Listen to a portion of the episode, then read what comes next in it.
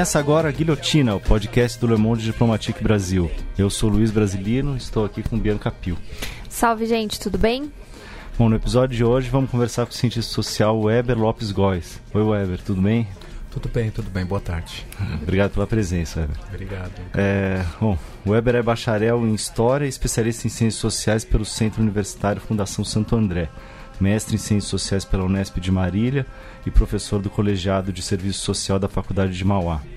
Atualmente prepara sua tese de doutorado sobre as expressões da eugenia no Brasil contemporâneo, no programa de pós-graduação em Ciências Humanas e Sociais da Universidade Federal do ABC.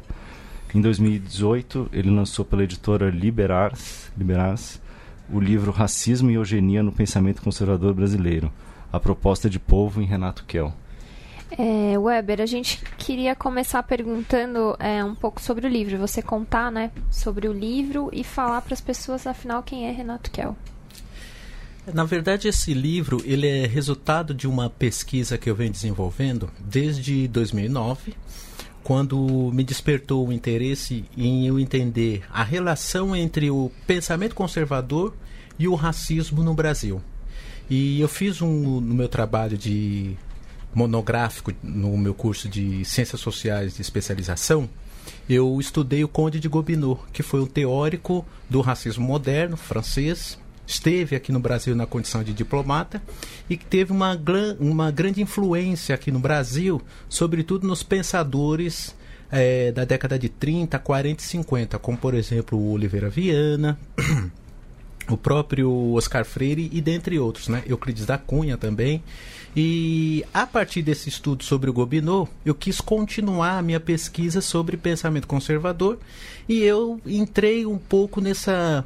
Me despertou a vontade, né, o interesse, na realidade, de conhecer o que foi o movimento eugenista brasileiro.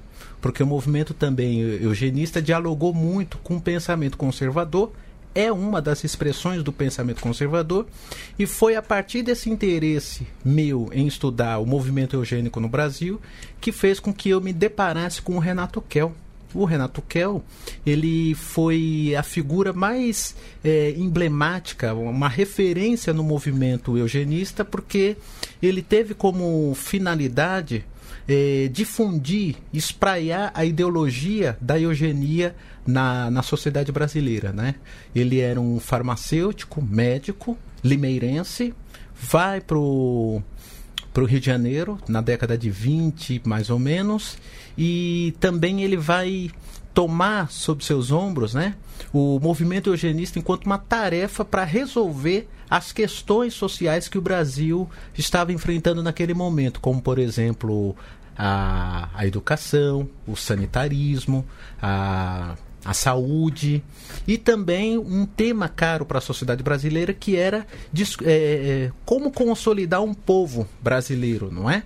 E ele viu na eugenia uma ciência, uma ferramenta para melhorar o povo brasileiro. Então, o Renato Kell ele foi um protagonista, participou das primeiras entidades eugênicas no Brasil, teve um amplo, um amplo é, intercâmbio com pensadores no Brasil, como por exemplo Oliveira Viana, Monteiro, Monteiro Lobato, Arthur Neiva e tantos outros mais. Então, esse é um pouco do que eu busco explorar no meu trabalho de pesquisa no mestrado.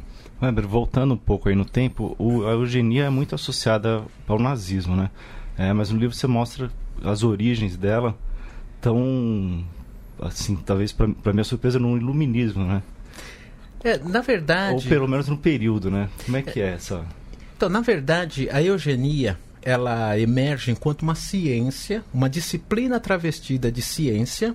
No final do século XIX, foi cunhado esse termo a partir do primo do Charles Darwin, o Francis Galton, que no final do século XIX, buscava é, construir um tipo de ciência para resolver as questões e as contradições sociais no interior da Inglaterra, uma sociedade industrial, não é?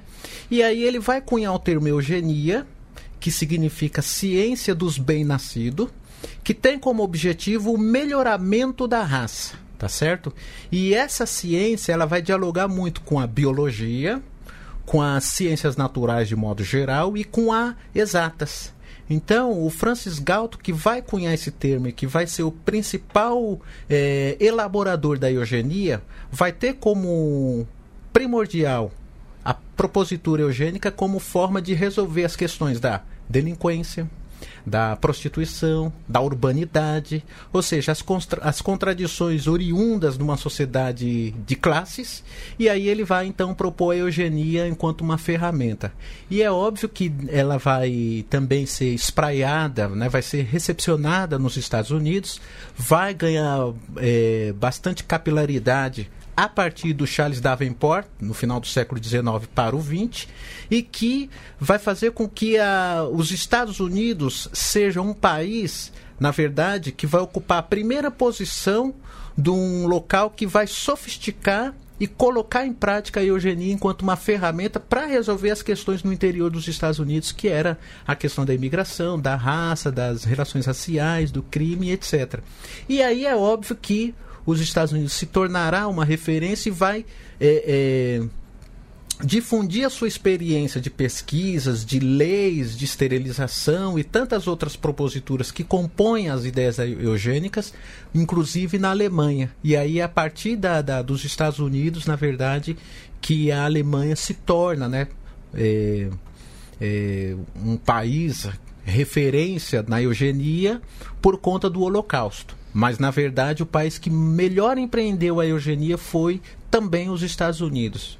Não é à toa que os Estados Unidos teve mais de 20 estados que é, sancionou leis eugênicas, escolas eugênicas e as instituições que financiou, como por exemplo a Ford, Kellogg's, é, os grandes magnatas, Rockefeller, né? os as empresas de ferrovia, de aço, que financiou o movimento o eugenista norte-americano e que depois, obviamente, foi difundido em toda a Europa e bateu aqui no Brasil, ainda que uma maneira um pouco mais tímida, entre aspas, né? É, é interessante isso, é porque você fala com uma, uma ideologia muito financiada por, pela indústria da época, né? É, que na realidade, o, historicamente, sobretudo a partir do século XIX e, e, obviamente, a partir do, mais precisamente no século XX, a relação entre ciência e capital ela fica muito mais estreita, não é? Ao ponto de o, o sucesso de fato de determinadas disciplinas da ciência elas terem sido financiadas por grandes eh, empresários industriais que inclusive queriam resolver as questões que na realidade incomodavam eles. Né? Então, por exemplo, se você for pegar nos Estados Unidos, por que, que a eugenia foi importante? Ela foi importante primeiro para combater o movimento socialista que estava emergindo nos Estados Unidos. Segundo, o, a segregação racial e as contradições e os conflitos étnicos raciais existentes naquela região. Terceiro, a imigração, que foi muito forte, sobretudo a partir da Segunda Guerra Mundial, tá certo? Da, ou, desculpa, da Primeira Guerra Mundial. E também você tinha, é, para além da segregação, é, você tinha que forjar um tipo de trabalhador que respondesse aos anseios do período do Taylorismo fordiano. Ou seja, então a eugenia serviu também para poldar e formatar um tipo de trabalhador que respondesse aos anseios do grande capital. Tá certo? Então, por isso que os grandes financeiristas do movimento eugênico foram, de fato, o, o, o capital industrial daquela indústria pesada, que, inclusive, na verdade, é, se você for pegar, por exemplo, Rockefeller, que era uma, uma, um, uma família de, de, de, de, monopolizadores de petróleo, tá certo? Então Ford, é, Kellogg's, ou seja, então você tem grandes instituições que de fato vão, na verdade, é, sofisticar, financiar essa ciência para garantir um processo de exploração da força de trabalho. Ou seja, então, em, em, resumo, a eugenia ela foi bancada pelo movimento do capital, da burguesia imperialista monopolista, que tinha como objetivo, inclusive, justificar, aí saindo dos Estados Unidos, justificar a partilha do continente africano, por exemplo, né? que emerge no final do século XIX né? e que vai desembocar na, no neocolonialismo no continente africano. Ou seja, os eugenistas também utilizaram o argumento da eugenia para justificar, na realidade, os seus empreendimentos eh, do ponto de vista de drenar riqueza e monopolizar e garantir a exploração da força de trabalho talvez até mesmo, eu possa até estar tá sendo exagerado, mas exploração de trabalho no mundo, né? É um pensamento muito conveniente para os comandantes do capital e das forças imperialistas. É, e como é que é, esse pensamento se expressou aqui no Brasil? Que vivia um momento né, de, de fim da escravidão. Foi mais ou menos nesse período que chegou aqui essa. Na verdade, a eugenia chega aqui no Brasil num período muito interessante. Nós tínhamos acabado de sair da escravidão, a abolição se dá em 13 de maio de 1888. E em 1889, 15 de novembro, nós tivemos a proclamação da República, tá certo? Então nós temos dois elementos importantes. Primeiro é que, antes de 1888, o africano no Brasil era considerado juridicamente, politicamente, ideologicamente enquanto escravo. Percebe? Ou seja, não havia status, entre aspas, de humanidade.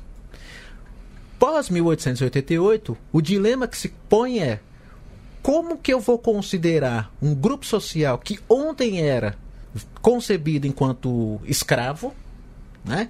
E que a partir de 1888 ele passa a ser concebido enquanto é, ser humano ou cidadão. Então esse é, é, o primeiro dilema. O segundo é que o Brasil havia se tornado uma república que na realidade, se a gente for entender do ponto de vista ideológico, obviamente, república é sinônimo de progresso, civilidade, avanço, povo homogêneo, uma língua, uma religiosidade específica, não é? Só que quando eles se depararam com o Brasil, eles se depararam com uma quantidade significativa de descendentes de africanos escravizados, uma imigração que já emerge a partir do final do século XIX para o XX, toma maior robustecimento eh, na passagem, né, a partir de 1900, e também você vai ter outras questões, como por exemplo nas regiões Sudeste, Rio de Janeiro São Paulo, por exemplo, que é a questão da urbanidade, o saneamento, doen as doenças, como por exemplo febre amarela, né, epidemias de doenças e etc. Ou seja, é, paralelo a isso, você ainda tem a, a preocupação em constituir um tipo de povo brasileiro. Né? Então é com esse povo mestiço, uma quantidade significativa de africanos, não dá para ser república. E aí você vai ter uma, um, uma trajetória já de, de, de, de pensadores intelectuais das elites políticas do Estado brasileiro que já estavam discutindo o Brasil. Desde Euclides da Cunha, Silvio Romero, Raimundo Nina Rodrigues, é, se você atravessa o século XIX para o XX, você vai ter Oliveira Viana, Alberto Torres, Manuel Bonfim, enfim, Semana de 22. Você vai ter então um caldo muito cultural, muito forte no Brasil e que vai começar a disputar e vai propor uma solução para o Brasil.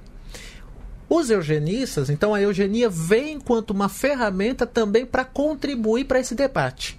E o Renato Kell, então, enquanto um pensador que estava atento nessa discussão, ele vai é, conceber e ver na eugenia uma ferramenta para a constituição do povo brasileiro e para sanar as questões do, do, do, do sanitarismo, da da, da urbanidade, não é? E aí eles concluem, então, o Renato Kell, na verdade, conclui que a eugenia seria uma ferramenta primordial para o melhoramento e a consolidação do povo brasileiro.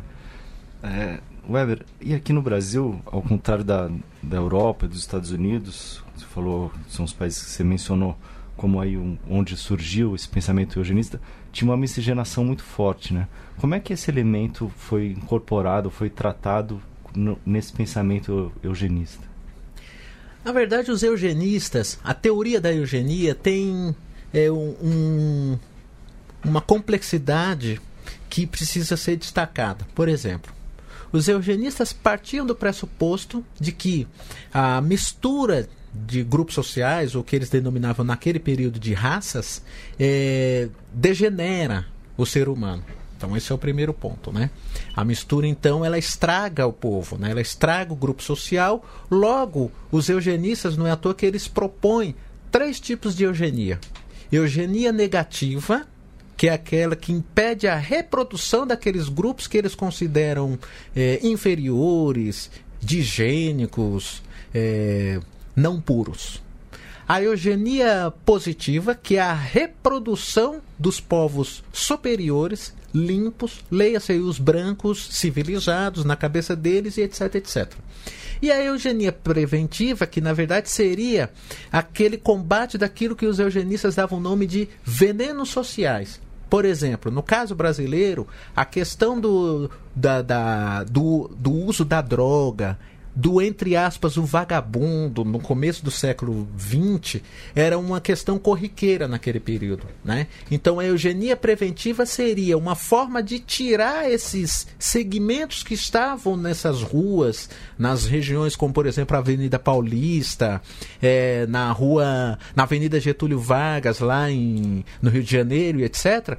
Ou seja, então eles deveriam ser é, é, arremessados desses espaços, como por exemplo para os manicômios, para as cadeias e outras instituições, espaços aonde esses sujos, entre aspas, não deveriam estar. Então essa é a eugenia preventiva.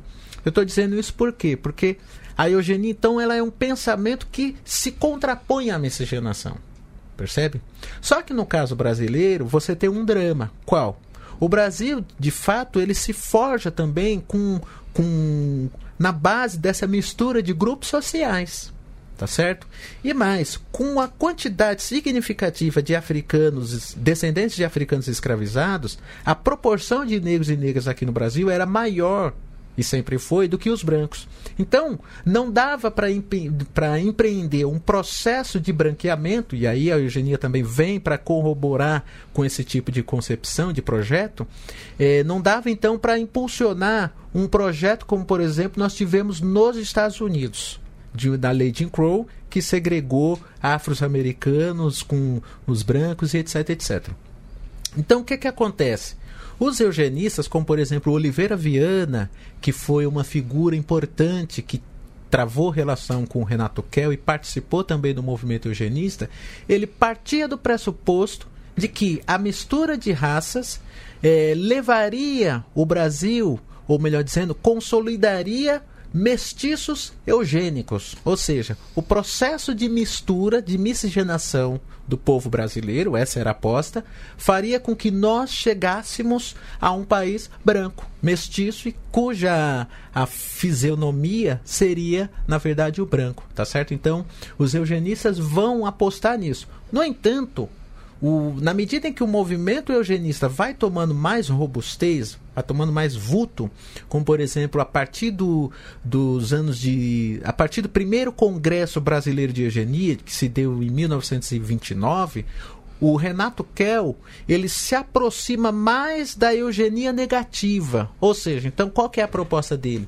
Eliminação de doentes mentais, de pobres, de, entre aspas, bêbados, vagabundos, negros e negras, ou seja, todo aquele grupo social que era considerado como a escória da sociedade. Então ele se aproxima da eugenia negativa, não vai mais conceber a educação, o sanitarismo como um processo de transformação e de mudança na sociedade brasileira, e sim, de fato, criar formas, inclusive, por exemplo, de esterilização de mulheres negras, dos, do, do, dos, da, da, de mulheres não brancas, né?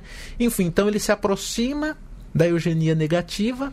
É, contribui também para organizar o processo de imigração no Brasil. Então, não é qualquer branco que deve vir aqui para o Brasil. Se vocês pegarem o Azevedo Amaral, que foi um dos uma das figuras braço direito do Getúlio Vargas, ele defendeu uma tese de no Congresso de Eugenia em 1929, propondo de fato que o Brasil deveria ser é, injetado brancos oriundos por exemplo, da região da Alemanha, da Suécia, né? ou seja, das localidades que eles acreditavam que eram grupos sociais limpos e eugenizados.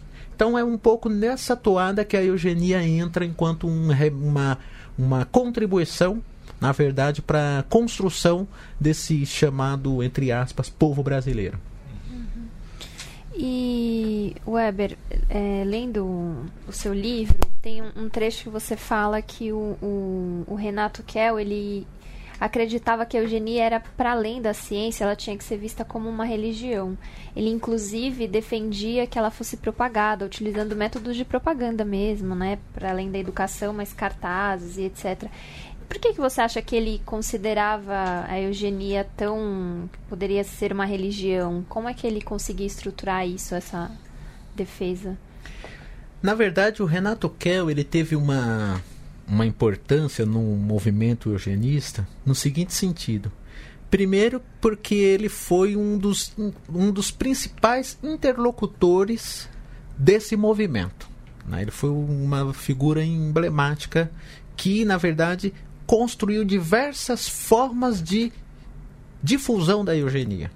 Então, essa ideia da religiosidade vai no seguinte sentido: de que ele partia da, da, do, do, pressuposto de que as elites políticas do Brasil, ou, a inteligentícia brasileira, deveria conhecer a eugenia, assimilar as ideias eugênicas, porque o Brasil carecia de conhecimento científico sobre é, o que seria a eugenia. Então, para isso, o que, que ele faz? Ele ele cria o Boletim de Eugenia, que foi um jornal, um veículo de, comuni de comunicação que durou é, de, desde 1929 até 1933. Esse veículo ele tinha como finalidade discutir as questões sociais no interior do Brasil, moradia, saneamento, raça, povo e etc., nacionalidade.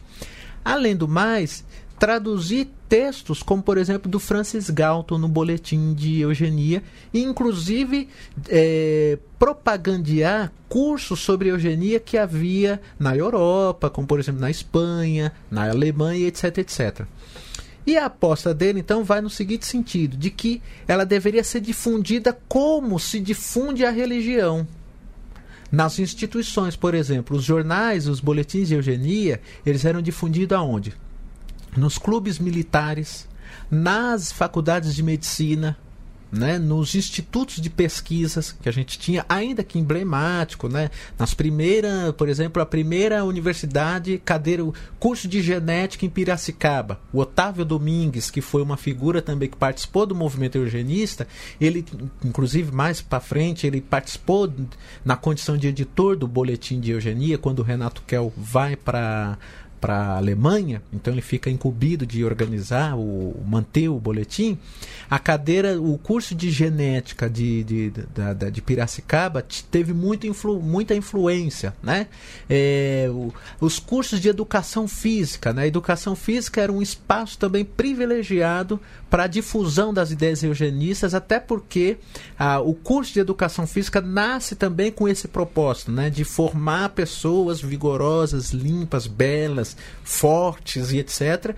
Então, os materiais eugenistas também eram difundidos, juristas, né? Ou seja, então o Renato Kell ele atinava para grupos específicos, né? Então, gestores, profissionais da área da saúde, profissionais da área da educação, não é à toa que a escola também, em 1934, com a Constituição do Getúlio Vargas, né, a nova a segunda Constituição Republicana, o Getúlio Vargas de fato vai reconhecer a educação eugênica enquanto primordial para a emersão e difusão e concreção da eugenia no Brasil. Percebe? Ou seja, então você vai ter.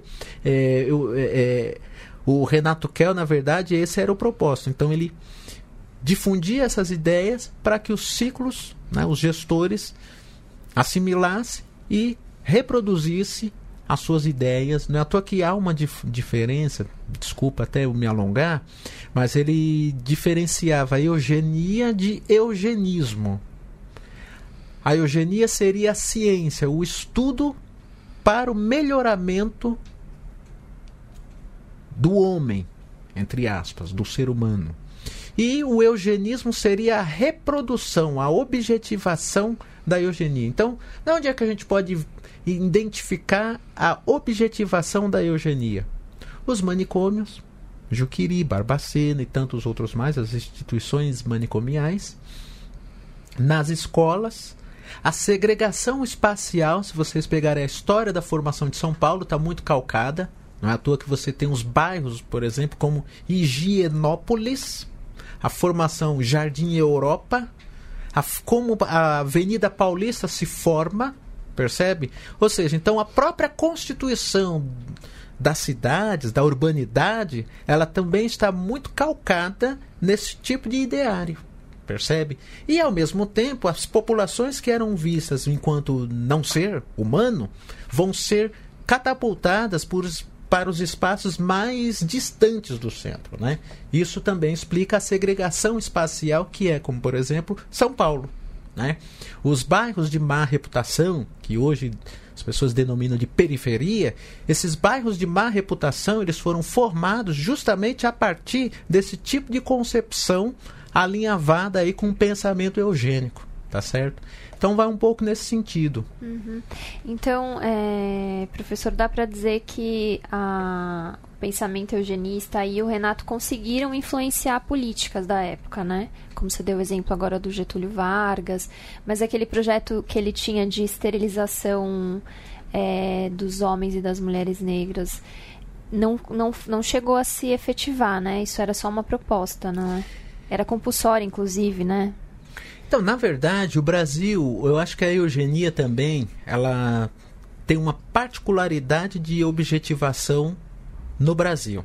Então, por exemplo, nos Estados Unidos nós tivemos leis eugênicas, como por exemplo a da, da esterilização. Né? Eh, você tinha formulários, por exemplo, de pré-nupciais né, que era você é, impedir, por exemplo, a partir de uma quase que uma anamnésia, de você é, identificar se a pessoa que você fosse casar era portadora de tipo de algum tipo de doença venérea ou se ela era de uma outra entre aspas raça ou de, de outro grupo étnico. Então você tinha os relatórios pré-nupciais. Então as, proibi as proibições de casamento eram do ponto de vista legal reconhecido. No caso brasileiro, você tem uma particularidade. Qual? Nós não tivemos relatórios pré-nupciais, que era uma das lutas dos eugenistas, de, de encampar do ponto de vista é, legal, constitucional e etc. No entanto, ah, e mais, e então eles também preconizavam a esterilização enquanto uma prática institucional. No entanto, qual que é a questão? Aqui ela foi peculiar porque ela não precisou disso. Então, por exemplo, você pega é, a Liga Brasileira de Higiene Mental, que foi uma instituição que nasce inclusive com prisma, com influências dos eugenistas, ela vai de fato esterilizar pessoas, os chamados loucos, doentes mentais e etc. Sem o consentimento do Estado, sem que nós tivéssemos uma lei que asseverasse tal prática. Ainda assim, nós tivemos essa prática de fato da, da esterilização. Né? Mais para frente, se você for pegar na quadra da década de 60, mais precisamente a partir de 1965, o Brasil começa a receber pressão muito forte das políticas do FMI dos Estados Unidos. A partir daí, o Brasil começa, inclusive, a tematizar as questões entre o natalismo né? E o não é, nascimento, né? O debate do neomalthusianismo começa a aflorar no, no Brasil. Nesse sentido, os Estados Unidos começam a financiar, a partir do relatório Kinsinger, o famoso relatório Kinsinger, propostas de controle de natalidade no país. Né? Ocorre que, de fato, o Brasil teve uma resistência por conta dos movimentos sociais, etc. No entanto, o Brasil vai aderir escamoteadamente. Da década de 60 mais precisamente a partir de 1965 até 1986, 87 nessa quadra, o Brasil foi um país que mais esterilizou mulheres negras, inclusive na região do Nordeste, Goiás, né? Ou seja, então você teve uma política de esterilização não reconhecida, não legalizada, mas que cumpriu um papel fundamental. Não é à toa que o Brasil foi palco de uma CPI da esterilização aqui no país, né? É, presidida pela, então, hoje, a deputada Benedita é, da Silva, né? Ou seja, então, o que eu estou querendo dizer aqui é o seguinte: não se constituiu leis, no sentido que nós poderíamos comparar com os Estados Unidos, porém, nós tivemos essa imersão da prática é, a partir mesmo de uma internação, em compulso, é, internação involuntária ou compulsória e tantas outras práticas que nós poderíamos atribuir enquanto expressão da eugenia. Na, na verdade, a eugenia ela apresentava soluções para questões sociais da época, né? Ela tinha essa questão da, da biologia, de classificar e etc, etc, buscar uma raça pura, mas na verdade é, muitas das questões para além de, disso que você falou de uma formação de uma nação brasileira, de uma raça brasileira que seja, era, um, era uma busca por respostas para questões sociais, na verdade, né? Queria que você comentasse um pouco, porque eles criticam a questão do urbanismo como se fosse um mal, por conta das doenças, mas aí tem uma questão sanitária, enfim. Não sei se for confusa a minha pergunta, mas eu queria que você falasse desse aspecto social das questões trazidas pelos eugenistas como resposta, né? Eugenia como uma resposta. É, na verdade, eh, a gente utiliza o termo questões sociais, mas eu, como professor do curso de serviço social, embora a minha formação não é do serviço social, mas eu aprendi no âmbito do serviço social, como por exemplo, a partir do professor José Paulo Neto, da Maria eh, Yamamoto, que na realidade a, o termo questão social é uma forma positivista de explicar as contradições sociais. Dito de outra maneira, na realidade, o que eles queriam era resolver as contradições de classes sociais, porque nós estamos nos referindo aqui, porque o movimento eugenista é um movimento de classe, que emerge a partir de uma propositura de classe, no interior das contradições de classe, que é fruto da divisão social do trabalho. Ou seja, então, na realidade, o que está posto é uma, é uma forma de resolver as contradições sociais da luta de classes. Então, por exemplo, a desigualdade social para os eugenistas só poderia ser resolvida, se é que eles queriam resolver, por meio da eugenia. Como?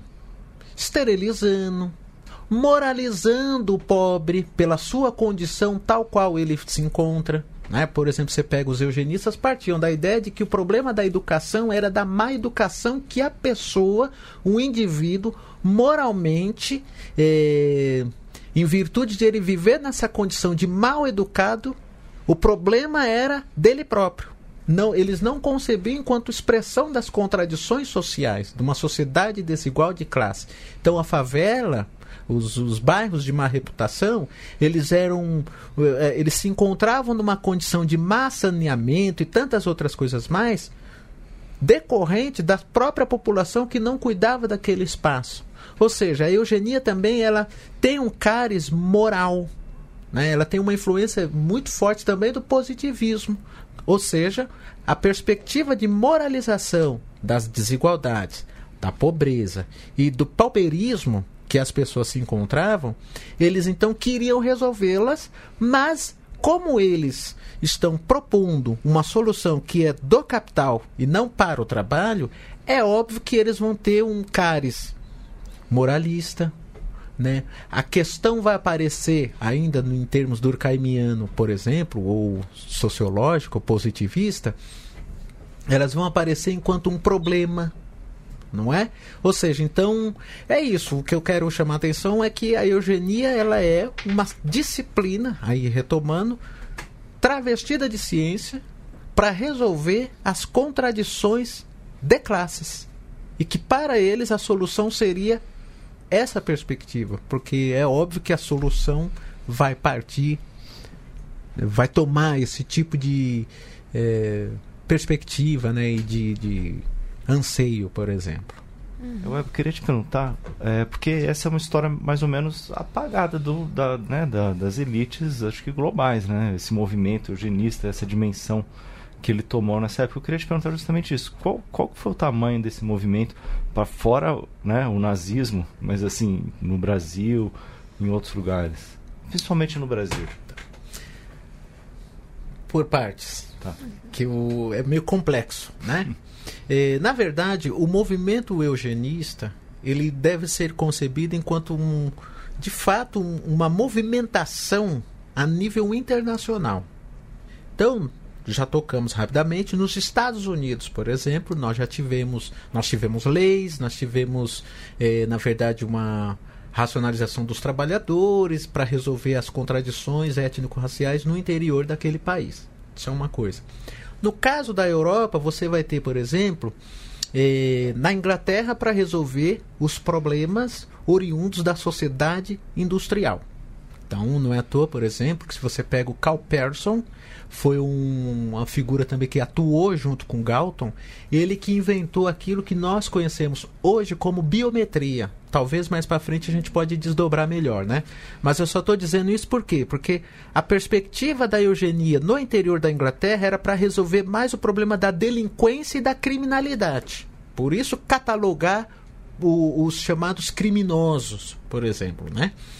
Eh, na Itália, você vai ter também um movimento muito forte do, do, do, anarquismo e a delinquência muito forte. Não é à toa que o Lombroso, César Lombroso, vai assimilar também teses eugênicas para resolver as contradições no interior da Itália, por exemplo. Na Alemanha, ela, ela, ela vai ser utilizada a eugenia para resolver um dilema da Alemanha que estava é, que emerge a partir de 1871, que é o que? É a Alemanha se tornar de fato um país soberano, uma nação de capitalismo industrial forte. Esse é o ponto. A ideia da eugenia, então, começa a chegar lá é, com a influência do Haeckel, que foi o pai o fundador do conceito de ecologia, né? O Requel, que foi uma figura importante do movimento eugenista, que pensou a relação entre, nazi, eh, entre natureza, racismo e biologia, tá certo? E o que, que acontece então? Você vai ter a eugenia na Alemanha, ela vai servir como um, um arcabouço para resolver esses dilemas. Ou seja, para garantir o processo de modernização conservadora na Alemanha. Esse é um ponto. O Hitler, por exemplo, foi uma figura que leu muito o Charles Davenport.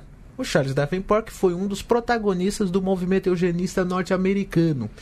E no seu livro Minha Vida, do Hitler, ele de fato vai, quando, inclusive quando ele estava preso ainda, ele ao ler os trabalhos do Davenport, ele prometia, essa era a aposta, de que a eugenia, quando ele chegasse ao poder, ela de fato seria colocada em prática. Não é à toa que quando ele, ele assume isso no Minha Vida, se vocês lerem o Minha Vida, vocês vão ver passagens, cap, um capítulo específico sobre povo, aonde ele desdobra e discute demonstra a influência dele, né? E o quanto que o Hitler assimilou a ideologia eugenista, tá certo? E ele vai dizer então que é, a eugenia vai ser empreendida da forma de como ela deveria. Essa era a aposta do Hitler. E, de fato, quando ele ascende ao poder, a partir de 33, nós vamos ter, por exemplo, a Alemanha já passa também a ter os seus grandes centros de biologia, de antropologia natural, de ciências sociais e etc., a partir inclusive da influência norte-americana. Então, por exemplo, você vai ter lá o Fisher, que vai ser uma das figuras mais representativas do movimento eugenista do ponto de vista teórico da eugenia norte-americana, da, da, eugenia alemã, né? Você vai ter o Mengele, né, também, que foi uma figura que fez testes né, de, do, dos olhos, etc., trocar os olhos, né, retina, essas coisas todas que vocês devem conhecer, essas, essa, o Mengele, que inclusive veio para o Brasil, uhum. foge né, da Alemanha. Enfim, então você vai ter a, as experiências de campo de concentração passaram a ser mais sofisticadas, porque elas eram utilizadas não só para guetizar os judeus, e não só para explorar a força de trabalho dos judeus, mas também para realização de experiências eugênicas. Né? Então, eh, testar o, o, o, o conhecer a, a, fisiologia de um anão, de um deficiente, comparar. Enfim, então ela se tornou de fato na Alemanha por que, que ela vai ser considerada, entre aspas, mais radicalizada? Porque ela, é, ela pôde, na verdade, demonstrar publicamente, de uma maneira muito mais, muito mais veemente, é, essas experiências e foi respondendo aos anseios, inclusive, da própria é, burguesia alemã.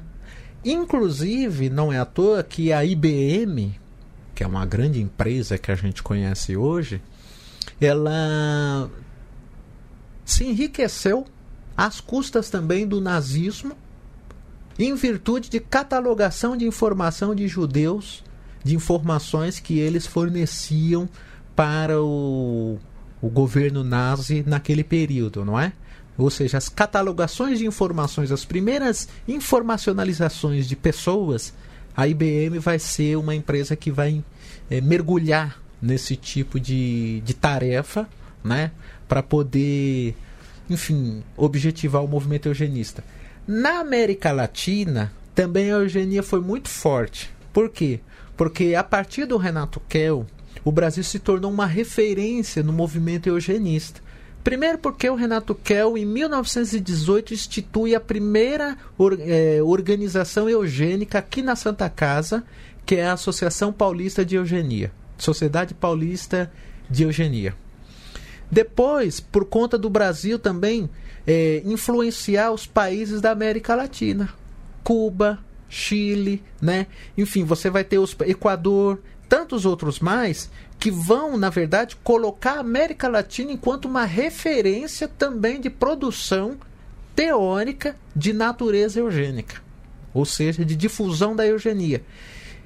Não é à toa, para finalizar, que a eugenia ela foi um movimento tão forte que nós tivemos congressos internacional, internacionais de eugenia. Né? O primeiro, se eu não quero errar, se deu em 1911, não quero errar, o segundo, é, e foi na Inglaterra, o segundo se deu na, nos Estados Unidos, porque nós estávamos no primeira, na Primeira Guerra, então o Brasil, os Estados Unidos cedia o segundo congresso e também o terceiro congresso em 1923. Ou seja, então foi um movimento tão forte que começou a intercambiar figuras né, e experiências a nível mundial. E só para concluir, também teve uma figura chamada Luglin,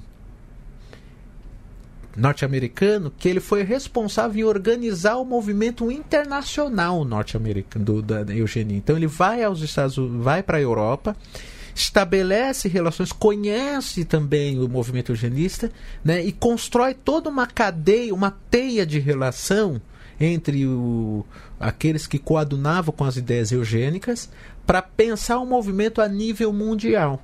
Então, na quadra dos anos da passagem do 19 para o 20 e até a ascensão do nazismo e com o declínio do nazismo, a eugenia foi um movimento muito forte, né?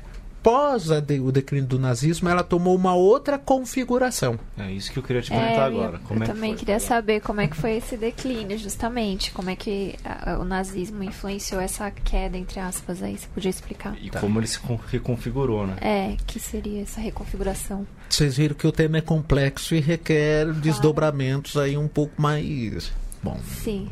continuando e a gente. Na verdade, nós temos dois dois elementos importantes para pensar a questão da eugenia, nesse sentido do, desse declínio. O primeiro tem a ver, é, aqui eu vou fazer uma relação, tomar emprestado uma, uma reflexão importante. Qual? Há um pensador martinicano chamado Aimé Césaire. Ele escreveu um livro chamado Discurso sobre o Colonialismo. Esse livro, Discurso sobre o Colonialismo, o Aimé Césaire vai dizer o seguinte: que o Hitler foi combatido porque ele implementou métodos europeus dentro da Europa. Ou seja, enquanto os campos de concentração eram efetivados, como por exemplo na Namíbia, nas regiões como a África, não havia problema algum. Enquanto os saques e as violências e as degradações, e a, enfim, é, essa ofensiva do imperialismo se dava fora do continente europeu, não havia problema. Mas quando Hitler aplica esses métodos no interior da Europa, nós tivemos problema. Ou seja, o MSZ está querendo chamar a atenção o seguinte, que enquanto essas devastações ocorrem fora, não há problema nenhum, né? Eu estou dizendo isso por quê? Porque depois das denúncias do Holocausto, Auschwitz e dos campos de concentração no interior da Alemanha, depois nós vamos ter, obviamente, a conferência, né, a formação da ONU e etc, etc, a Carta dos Direitos Humanos e por aí vai. Com o declínio do, do, do, do Hitler também no poder, a eugenia começa a entrar em descrédito. Própria, as próprias instituições que financiaram o movimento eugenista vão mudar o seu percurso. Então eles começam agora a financiar a genética né? Então a, a eugenia GNU do campo da biologia, da biologia, ou melhor dizendo, é, ele, do ponto de vista explícito, que eu quero dizer aqui, reformulando, ela muda de nome. Ela passa a não mais ser utilizado o termo eugenia e vão ser, na verdade, utilizado ou atuar, eh, eles vão ver na genética um espaço privilegiado para permanecer as ideias eugênicas. Não sei se eu me fiz entender. Então, o que eu estou querendo dizer aqui é o seguinte: com o declínio do nazismo, eles mudaram o seu campo de atuação. Deixaram de explicitamente utilizar o termo eugenia. Por exemplo, se você pega as grandes universidades norte-americanas, tinham cadeiras de estudos, como por exemplo Harvard e Chicago, por exemplo, cadeiras de estudos eugenias Galton, ou cadeiras de biologia Galton, Francis Galton. Eles mudam o nome, então tira o nome e põe lá cadeira de genética, cadeira de biologia, estudos de biologia, etc, etc. O que eu estou querendo chamar a atenção aqui é o seguinte: então eles mudaram o nome, mas a perspectiva perduraram. Logicamente, com uma outra tonalidade. É óbvio que ela mudou. Por exemplo, há um pensador né, austríaco não quero errar, é o Nicolas Agar, que ele tem um, um livro chamado Eugenia Liberal. Então, qual que é a proposta dele? Ele parte do pressuposto de que a eugenia mudou. Na cabeça dele, a eugenia não é mais uma forma de controle de grupos sociais. E sim, a eugenia agora é uma expressão de natureza individual. Por exemplo, então ele defende que eu possa ir num mercado, num banco de esperma, Aliás, os Estados Unidos também é um dos países que mais tem bancos de sêmen, né? De, de, de brancos, puros, eugênicos, na cabeça deles, e que eh, eu posso escolher qual tipo de filho que eu vou ter. Eles partem da ideia de que isso não é controle, porque eu estou escolhendo essa aposta, o, o, a natureza de como vai ser o meu filho. Né? Então, essa é, é, a eugenia de mercado que alguns autores têm denominado. Né? Então, eu vou escolho o tipo de fenótipo que vai ser o meu descendente. Tá certo? É, além do mais, você vai ter então esse comércio muito forte de uma reprodução humana. Que eu agora, alguns autores estão dando o nome de é, bebês desenhados ou babies eugênio, babies design tá certo? Então ela toma uma outra conotação, né? Na Europa isso é muito candente, tá certo? Então você tem essa coisa da eugenia liberal, mas muito calcado com as instituições é, é, da genética, né? As mesmas instituições que financiaram a eugenia passou a financiar os estudos de genética. por exemplo, as cadeiras de genética, né? Você pega uma figura chamada Osborne, norte-americano, e ele foi um, a principal, o principal protagonista de mudar a definição de eugenia para genética. Então ele nos Estados Unidos ele atuou bastante, na Europa ele atuou, né? E não é à toa que na verdade você vai ter então um o Brasil, por exemplo, a primeira cadeira aí nós estamos pensando agora a partir da formação da USP, né? A primeira cadeira de genética vai ser também financiada pela Fundação Rockefeller, que foi a mesma que financiou o movimento eugenista, etc, etc. Então ela tomou essa mudança após o declínio do, do nazismo. Não sei se eu me deixei entender, mas é um pouco nesse percurso, né? Que ela... Que a gente acabou já Vamos. falando um pouco da questão contemporânea, né? Do... Weber, é, a gente está chegando ao final. Eu queria te perguntar ainda para não, não deixar passar. É, como é que você enxerga é, hoje em dia expressões desse pensamento eugenista, mas não no sentido é, no sentido mais, mais amplo, que procurem é, naturalizar a, a desigualdade, o sistema de, de classes. É, o, o, o, que, que, que, que hoje em dia chama a tua atenção? Assim? Tem vários caminhos para a gente capturar essa, essa preocupação, ou melhor dizendo, capturar as formas de expressão da eugenia na nossa atualidade. Então, eu havia comentado um, um pouco antes que ela é uma propositura que está muito é, arraigada o aspecto moral. Então, por exemplo, se vocês pegarem a campanha do, das eleições aqui em 2018, da eleição de 2018, verborragicamente, a forma de como o filho do Bolsonaro se expressou quando ele atacou as mulheres do movimento feminista, né? Então, quando ele vai dizer, desculpa até o termo, né? Até chato reproduzir, mas quando eles dizem que quando ele diz que as mulheres são fedorentas, fedidas e tal, tal, tal, aquelas coisas que a gente viu, isso é uma forma de determinismo biológico, né? Que essa é uma concepção da, do, dos eugenistas. Quando Mourão desce do, aer do aeroporto de Brasília e diz, aponta para o seu neto e diz: Olha lá, o meu filho, mais branquinho, fruto da, do melhoramento da raça. Isso também é uma expressão de cares que nós poderíamos, no âmbito moral, porque ela, o objeto é moral, uma expressão eugênica. Né? A, o discurso do Jair Bolsonaro lá na, na Associação Israelita, quando ele diz que os, os quilombolas pesam oito arrobas, não é isso? Né? E que não serve nem para procriar. É verdade que elas, ao mesmo tempo que expressam uma concepção racista, mas ela tem no âmbito ideológico o aspecto moral que se expressa nessa concepção. Percebe? Então, o que eu estou querendo chamar a atenção aqui é que, na verdade, você tem. Esse é um caminho para você captar a expressão da eugenia hoje. A outra seria, por exemplo, se nós pegarmos a taxa de mortalidade de jovens negros e negras no Brasil. Nós acabamos de receber um relatório agora, produzido pelo Fórum Brasileiro de Segurança Pública, no qual aponta que é, embora a taxa de mortalidade eh, caiu, no entanto, a taxa de mortalidade decorrente da intervenção policial aumentou, tá certo?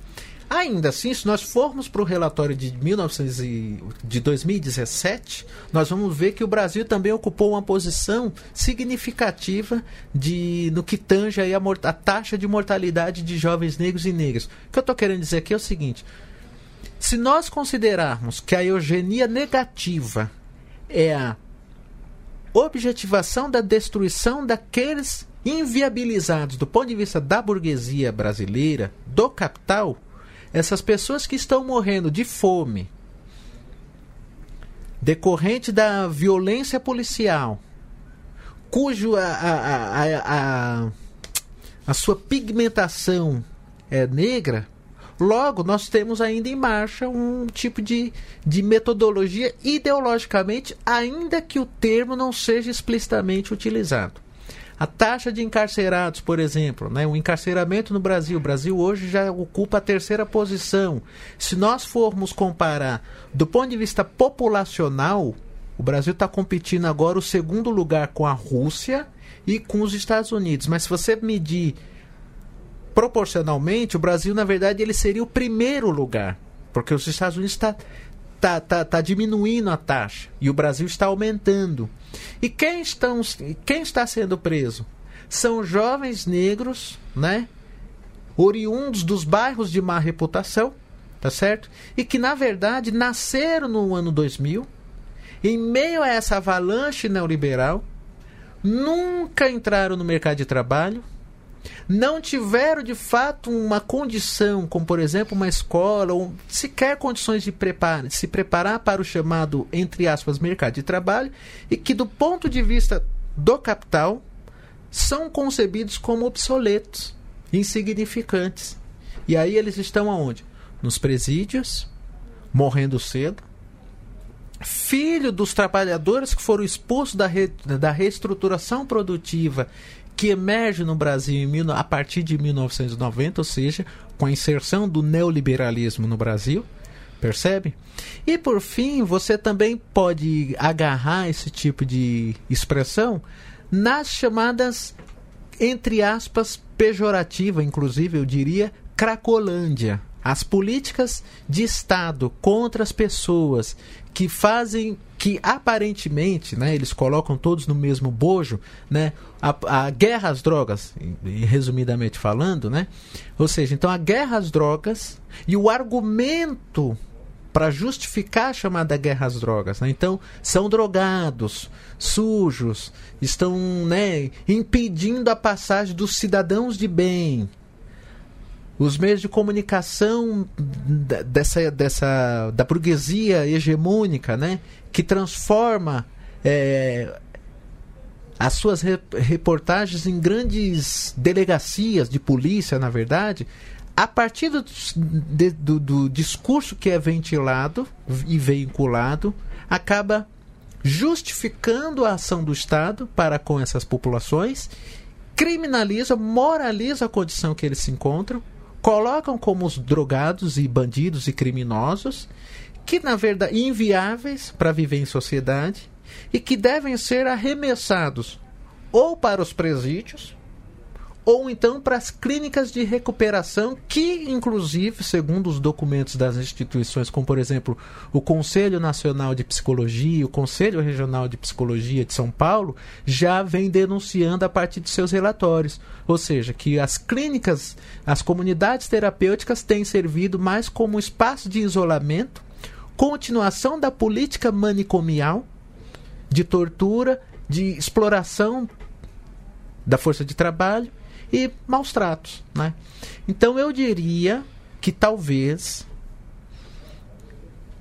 a partir desses vieses que eu trouxe nós poderíamos captar, sem contar e eu findo esse essa proposta do pacote anticrime do, do Sérgio Moro, que preconiza, por exemplo, a criação, a unificação do Banco Nacional de Biometria, que tem como finalidade, para além das outras aberrações que a gente acompanhou no, acompanha no projeto, é catalogar, inclusive compulsoriamente, dados biogenéticos de presos e presas. Ou seja, a aposta deles é que, uma vez catalogando os presos e presas, eles vão sofisticar, melhorar e aperfeiçoar o combate à criminalidade. Percebe? Então, se vocês pegarem o pacote anticrime, a, a proposta do Moro, ela casa muito com a proposta do Galto e do Persson. O que diferencia é o, é o tempo.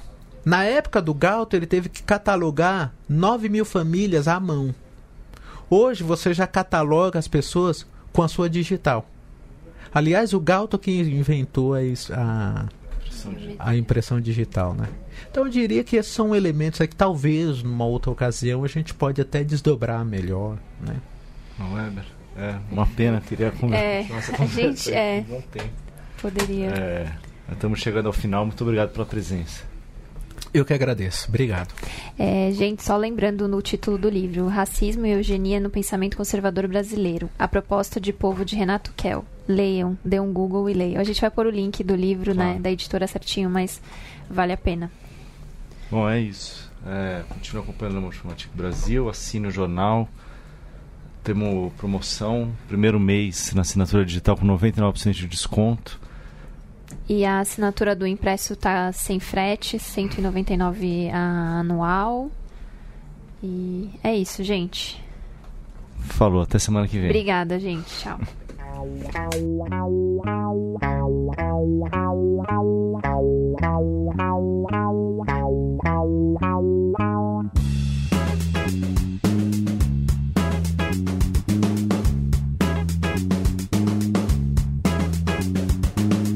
do que? Vai se pensar no que? Cê vai querer o que? Se vossa autonomia foi comprometida Se os versos da canção não trouxe empolgação Não trouxe solução pra uma geração numa função perdida Suicida é não se organizar, deixar rolar e acreditar que o mundo tá perfeito Desse jeito, do seu jeito vai crescer na diferença divergência do um emburguesamento técnico Profético, patético, acreditar na volta que trará a paz Abafa sua revolta, faz você sorrir Sem estimulante introjetado no seu cerebrinho Embebedado de submissão Paga pra olhar, paga pra correr, paga pra sentir, paga pra trepar, paga pra nascer, paga pra viver, paga pra morrer. Conceito.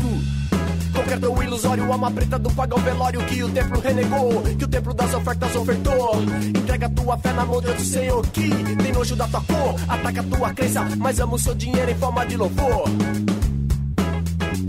Conceito, concreto ilusório, conceito. Alma preta do vagão velório, seito. Ah, concreto ilusório, conceito. Alma preta do vagão velório.